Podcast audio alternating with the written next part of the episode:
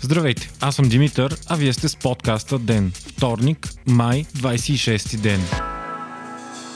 Ден е подкаст от мрежата на Говори Интернет и става по-добър благодарение на подкрепата на слушателите си. На вас. За да станете дарител на Ден, елате на patreon.com, Говори Интернет и срещу 5 долара на месец ще станете денник. Истински герой. Отново много добри новини за разпространението на COVID-19 в България. За 8 пореден ден броят на новите случаи е по-нисък, отколкото на вече излекувалите се. Днес и вчера заразените бяха с най-нисък брой от началото на март до сега, съответно 6 и 10 случая. За сметка на това оздравелите са били 22 и 18 души. Освен това, и двата дена няма нови смъртни случаи. В почти цяла Европа също положението изглежда овладяно и дори във Великобритания вече се отчитат значително по-малко случаи на дневна база. Големите огнища в момента се намират в Южна Америка, като случаите нарастват главоломно в Бразилия, Перу, Чили и други. Смята се, че там има многократно повече болни заради много малкия брой тестове, който се прави на дневна база. Общият брой на заразените по света вече е 5 милиона и половина души, а смъртните случаи почти 350 хиляди. Междувременно Световната здравна организация обяви днес, че спира изпитанията на смятаното в началото за много ефикасно срещу COVID-19 хапче хидроксихлорохин. Решението е взето като предпазна мярка. В петък беше публикувано проучване в медицинското издание Lancet, в което се казва, че е неефикасно и дори вредно използването на хлорохин срещу коронавируса. Проучването е обхванало 96 000 души от цял свят и е доказало, че хората, лекувани с старото антималарино лекарство, са много по-склонни да развият аритмия, която може да доведе до внезапна сърдечна смърт. Още по-лошата новина е, че въпреки опасността, нито един от пациентите, които са приемали хлорохин, не е получил подобрение на симптомите от COVID-19. В началото на пандемията на хорохина, едно от най-старите и ефикасни и все още използващи се света лекарства, се даваха големи надежди за борбата срещу COVID-19. Десетки страни по света започнаха лечение с него, въпреки предупрежденията на експерти, че все още не са направени достатъчно проучвания за неговата ефикасност и безопасност. Това не попречи обаче на Доналд Тръмп да стане привърженик на лекарството и дори да обяви, че го пие превентивно. Освен това, въпреки проучването и позицията на СЗО, здравните власти в Бразилия Бразилия, най-голямото огнище в света момента, ще продължат да използват медикамента. Това става заради натиска на президента Жаер Болсонаро, който твърди, че хлорохинът е ултимативното лекарство срещу коронавирус.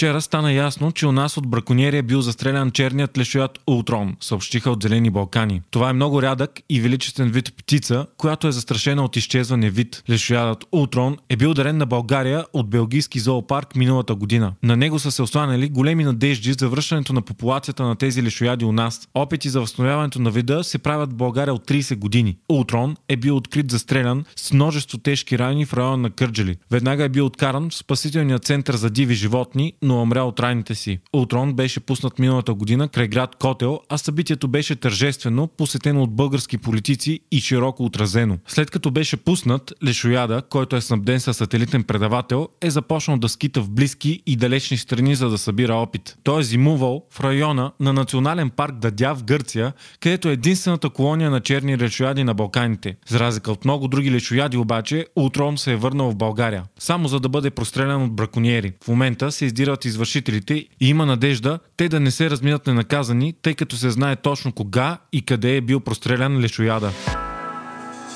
Компанията на милиардера Ричард Брансън, Virgin Orbit, се провали при опита си да изстреля ракета, съобщава BBC. В неделя беше направен тест на Тихия океан, като опита беше да се изстреля успешно ракета чрез самолет Boeing 747. Само секунди след изстрела обаче теста беше прекратен, а ракетата не летя дълго. Става въпрос за нов вид технология, която значително би намалила разходите по изстрелването на малки сателити. Малката ракета се изстрелва на голяма височина от самолет и трябва да може да изкара в орбита не големи сателити. Целта на Virgin Orbit е да станат лидер в изстрелването на малки сателити. Така ще могат и да направят мрежа, която да предостави високоскоростен интернет с връзка от 1 гигабайт секунда, което отговаря на стандартите на 5G. Още преди изстрелването обаче от компанията обявиха, че шансът за успех е 50 на 50. Не се знае каква е причината за провала, но скоро ще бъде направен втори опит с нова ракета. Междувременно, утре 27 май при благосклонно време ще се проведе първото американско изстрелване в орбита на американски астронавти от почти 10 10 години насам. Това трябва да стане в 23 часа и 33 минути наше време. Тогава ще бъде изстреляна ракетата Falcon 9 и космическия кораб Crew Dragon с двама астронавти на борда. Полетът ще е съвместен на SpaceX и NASA и едно от най-очакваните космически събития за последните десетилетия. Последният път, когато американци са излитали от родна земя, е бил на 8 юли 2011 година с овалката Атлантис. От тогава американските астронавти изпълняват мисиите си в космоса, използвайки руския космически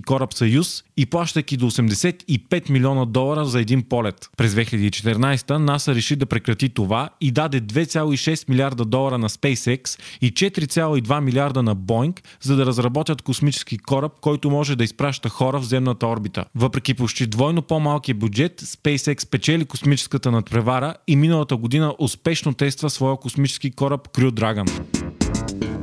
Вие слушахте подкаста Ден. Ден е част от мрежата на Говори Интернет. Водещ и главен редактор бях аз, Димитър Панайотов. Аудиомонтажа направи Антон Велев. Ако искате да не изпускате епизод на Ден, не забравяйте да се абонирате в Spotify, Google Podcast или да ни оцените в Apple iTunes.